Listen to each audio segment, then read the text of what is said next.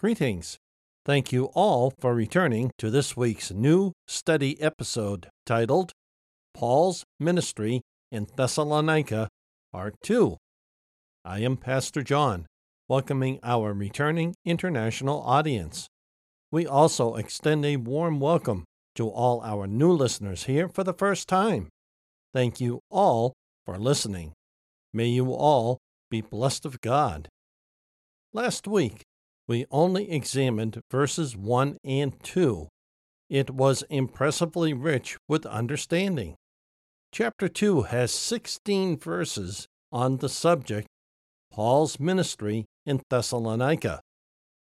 Who knew this passage was so full of understanding?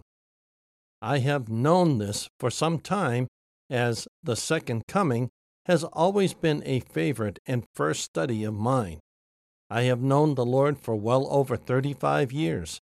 The second coming of Christ has been a self study of more than 34 of those same years. This gives me some qualification and knowledge on these two books in the Bible, as well as others. They comprise much of what we should learn about the second coming of Christ.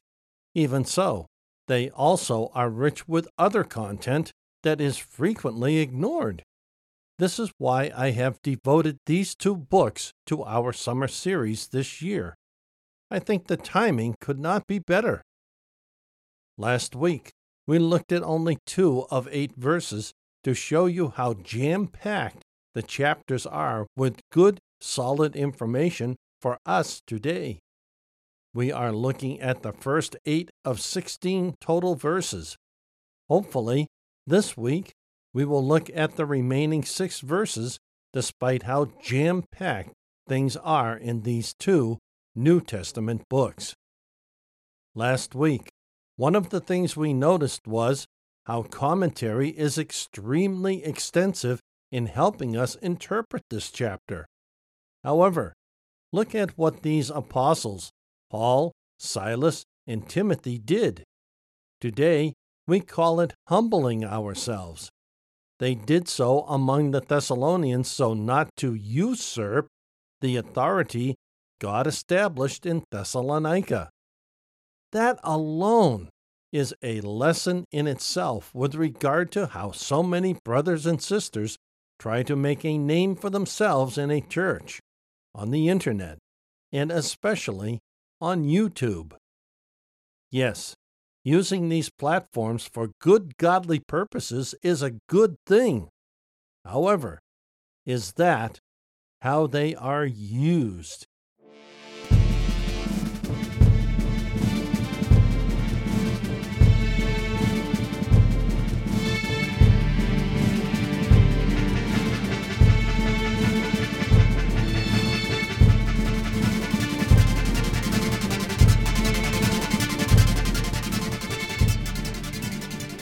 This week, our examination continues in 1 Thessalonians chapter 2. So, let's just jump right in. For you yourselves know, brothers and sisters, about our coming to you. It has not proven to be purposeless, but although we suffered earlier and were ministered in Philippi, as you know, we had the courage in our God to declare to you the gospel of God in spite of much opposition. For the appeal we make does not come from our error in impurity or with deceit, but just as we have been approved by God to be entrusted with the gospel, so we declare it, not to please people, but God, who examines our hearts. For we never appeared with flattering speech, as you know, nor with a pretext for greed. God is our witness, nor to seek glory from people, either from you or from others. Although we could have imposed our weight as apostles of Christ, instead, we became little children among you, like a nursing mother caring for her own children. With such affection for you, we were happy to share with you not only the gospel of God, but also our own lives, because you had become dear to us. 1 Thessalonians chapter 2, verses 1 through 8. This week, we pick up this passage starting in verse 3. For clarity, we just read, For the appeal we make does not come from error or impurity with deceit, but just as we have been approved by God to be trusted with the gospel, so we declare it, not to please people, but God, who examines our hearts. Notice the very important statement Paul makes here in Scripture when it comes to declaring the gospel. Quote, not to please people, but who? Scripture says, but God. End quote. Paul's comment is they shared the gospel, even provided instruction. To please who? God. Not man, not the church of current attendance, not family, not friends, but to please God. This is the most valuable lesson from this portion of Scripture we can learn, if nothing else. We will continue by noting their ministry was not found in deceit, uncleanliness, or guile. Commentary on this reads further, or, quote, error, quote, was not fallacious, meaning containing or based on a fallacy, tending to mislead, deceptive, delusive, or disappointing, or a fallacious hope. As the Ethiopic version renders it, it consisted of nothing but truth. It was the word of truth, and the truth as it is in Jesus, nor did it proceed from any intention to deceive and impose on persons. It was no act or instance of engaging in deception under an assumed name or identity. Imposture, the definition of imposture is the act or instance of engaging in deception under an assumed name or identity. Continuing nor of uncleanliness. It did not spring from any impure affection for any sin, for popular applause, or worldly interest, nor did the ministers of it connive at uncleanliness in others, or practice it themselves, as did the false teachers, but bore their testimony against it, both by word and example, and taught no doctrine that encouraged to it, but, on the contrary, the doctrine which is according to godliness, and which teaches men to deny ungodliness and worldly lusts, nor in guile, as there was no deceitful design in the ministry of the word, nor anything impure and immoral in the matter of it. So there was no artifice used in the dispensing of it. It was plain and simple, without any color and guile, without the hidden things of dishonesty, without craftiness and handling the word deceitfully. And this is a reason why the apostles preached it with so much freedom and boldness, because there was nothing false, impure, or artful in it. From the New John Gill's exposition of the entire Bible. If nothing else, the last portion of this commentary section should be well understood. Let's read that portion again for clarity. There was no artifice used in the dispensing of it, it was plain and simple, without any color and guile, without the hidden things of dishonesty, without craftiness and handling the word deceitfully. And this is a reason why the apostles preached it with so much freedom and boldness, because there was nothing false, impure, or artful in it. Is this found in America today? Is it found this way in many American churches? on the internet and or on YouTube? The answer to that question is quite easy. No. Verse 4 in the continuation of the total thought found in the complete sentence that makes verses 3 and 4. For clarity and remembrance, verse 4 reads, But just as we have been approved by God to be entrusted with the gospel, so we declare it, not to please people, but God who examines our hearts. 1 Thessalonians chapter 2 verse 4. Somewhat long commentary for this verse reads Since there had been committed to us an office so high and holy, and so much demanding sincerity, fidelity, and honesty, we endeavored to act in all respects in conformity to the trust reposed in us. The gospel is a system of truth and sincerity, and we evince the same.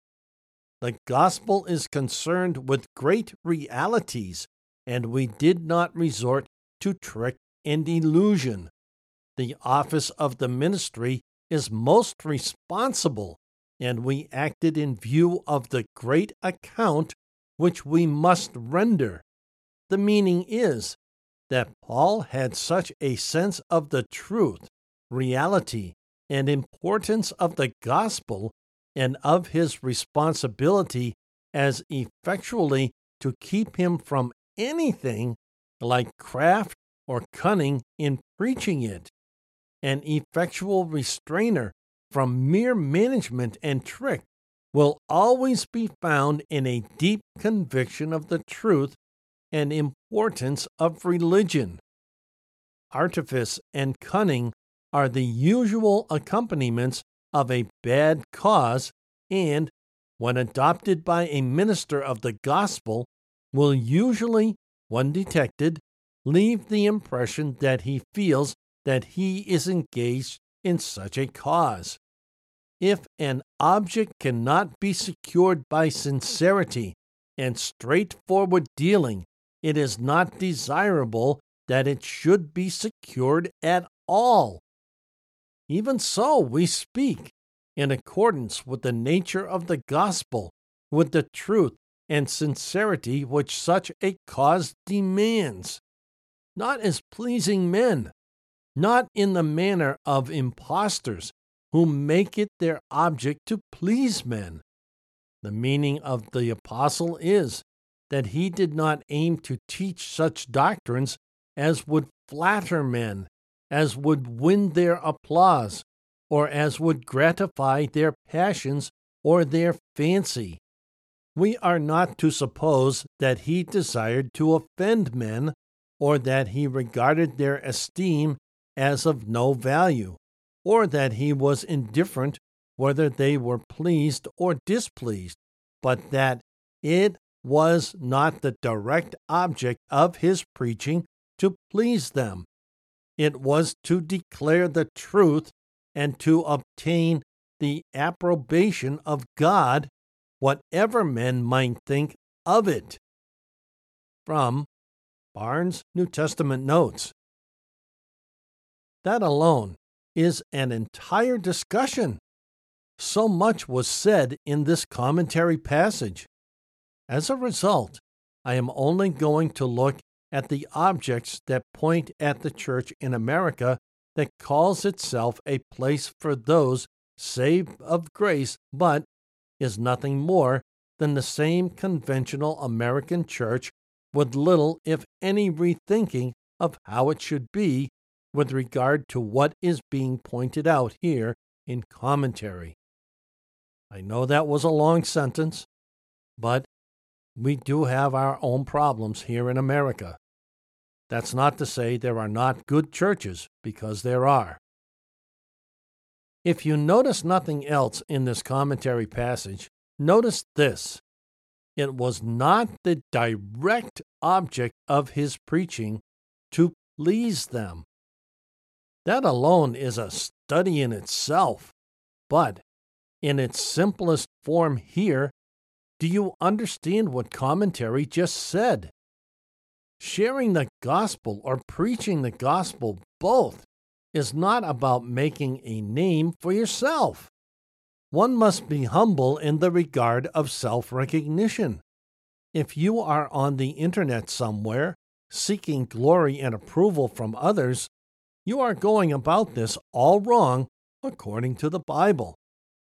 That doesn't mean you shouldn't be on the internet, but you should not be using the internet as a source of biblical glory to be shown on yourself. However, the next and first thing we should note in commentary is this quoting, The gospel is a system of truth and sincerity. In the American church, many times believers have struggled with this very statement as an issue. They have no system of truth and sincerity. This is why many messages from the pulpit in such churches is so unfulfilling. The church bodies in such a church are like lost cattle, meandering in the field of life. The cattle just and simply assume the greater understanding is not for them, but for the minister or pastor to understand and tell the herd that it is meant in these mysteries. Seldom, though, in many American churches, do you find the answers that elude many people who attend these churches. This is due to the fact such churches lack the knowledge of and understanding here noted in commentary as a system of truth and sincerity.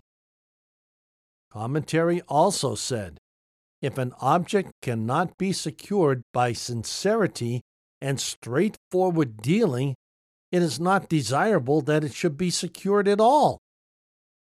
Even so, we speak in accordance with the nature of the gospel, with the truth and sincerity which such a cause demands, not as pleasing men, not in the manner of impostors who make it their object to please men, Notice this if nothing else in this commentary, it ended with this not as pleasing men, not in the manner of impostors who make it their object to please men. I think this restates what I just said regarding a system of truth and sincerity. I think it just reinforces this thinking found in the deeper look here. Commentary also stated if an object cannot be secured by sincerity and straightforward dealing, it is not desirable that it should be secured at all. There is your standard right there. If an object cannot be secured by sincerity and straightforward dealing, it is not desirable that it should be secured at all. This is where we all fall short in our life in Christ. The problem is, some of us seek forgiveness when we realize it, and others do not. They even enjoy the deluded freedom this falsehood alludes to in their mind and heart. This scripture passage provides for us the reasoning for all we have studied to this point in this episode. It reads For we never appeared with flattering speech, as you know, nor with a pretext for greed. God is our witness, nor to seek glory from people, either from you or from others. Although we could have imposed our weight as apostles of Christ, Instead, we became little children among you, like a nursing mother caring for her own children. With such affection for you, we were happy to share with you not only the gospel of God, but also our own lives, because you had become dear to us. 1 Thessalonians chapter 2 verses 5 through 8.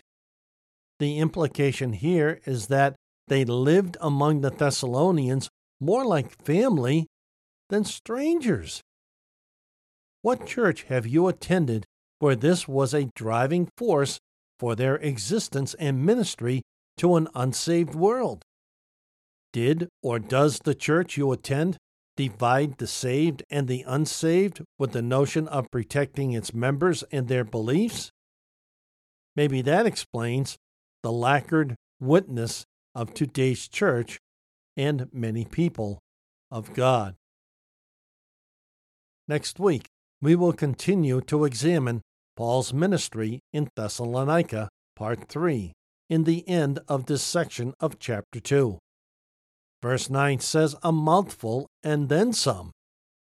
The new John Gill's exposition of the entire Bible reads in part For the ministry of the Word is a work and a laborious one when closely attended to, a preparation for it by prayer, reading, meditation, and much study are wearisome and fatiguing. Play or download next week's episode titled Paul's Ministry in Thessalonica, Part 3. Download this episode next week from one of our podcast hosts, or follow direct links to these platforms on our website under the podcast menu item. Details follow. All Bible quotes without a citation are from the New English Translation Free Version. All other quotes bear the source they are from. This study podcast is a wholly self funded outreach presented by the Church of the Unchurched, currently an all electronic, Boston based outreach uniting the community of lost, searching, lonely, and forgotten in Christ. We greatly appreciate serving our international audience. God bless you all. If you are visiting for the first time, welcome, and God bless you. We look forward to the return of all our faithful listeners and new listeners. Thank you all so much. Please share our podcast with family, friends, and others you believe would find it a blessing. If you are unsaved, we truly hope you find God as well as receiving Him as Lord and Savior of your life. Please find a short link to our episode titled How to Be Saved at the bottom of any episode description. To learn more about us and who we are, give our episode titled Introduction About Us, Who We Are, a listen. In that episode, you will learn more about us, who we are reaching out to, our mission, vision, ministry, and more. Again, a short link to this episode is found at the bottom of any episode description. For more information, check out our mobile, tablet, and desktop compliant website. Our subdomain hosted at Site 123 is unchurched.site123.me. This website is where you will find additional information about us and the podcast platforms we are in syndication with. Find direct links to all our podcast platforms under the podcast menu item. Our RSS feed is syndicated on many popular podcast platforms. Please use the search phrase Church of the Un, insert dash symbol, church. Again, Church of the Un, insert dash symbol, church to find us on a podcast platform like iTunes, Google Podcasts, TuneIn, or Spotify, to name a few. We refresh our RSS feed with every weekly episode upload on Sundays. These sites update our feed within 24 hours of our refresh. If Podomatic has any server issues, All linked episodes on iTunes, Spotify, TuneIn, and Stitcher will be unavailable for the duration of the server downtime. We therefore post all episodes on our backup host, www.podcasts.com. That is podcast with an S. Again, our site address is www.podcasts.com or go to anchor.fm forward slash unchurched. Now to him who is able to strengthen you, to the only wise God, through Jesus Christ, be glory forever. Amen. Until next week, this is Pastor John for the Church of the Unchurched.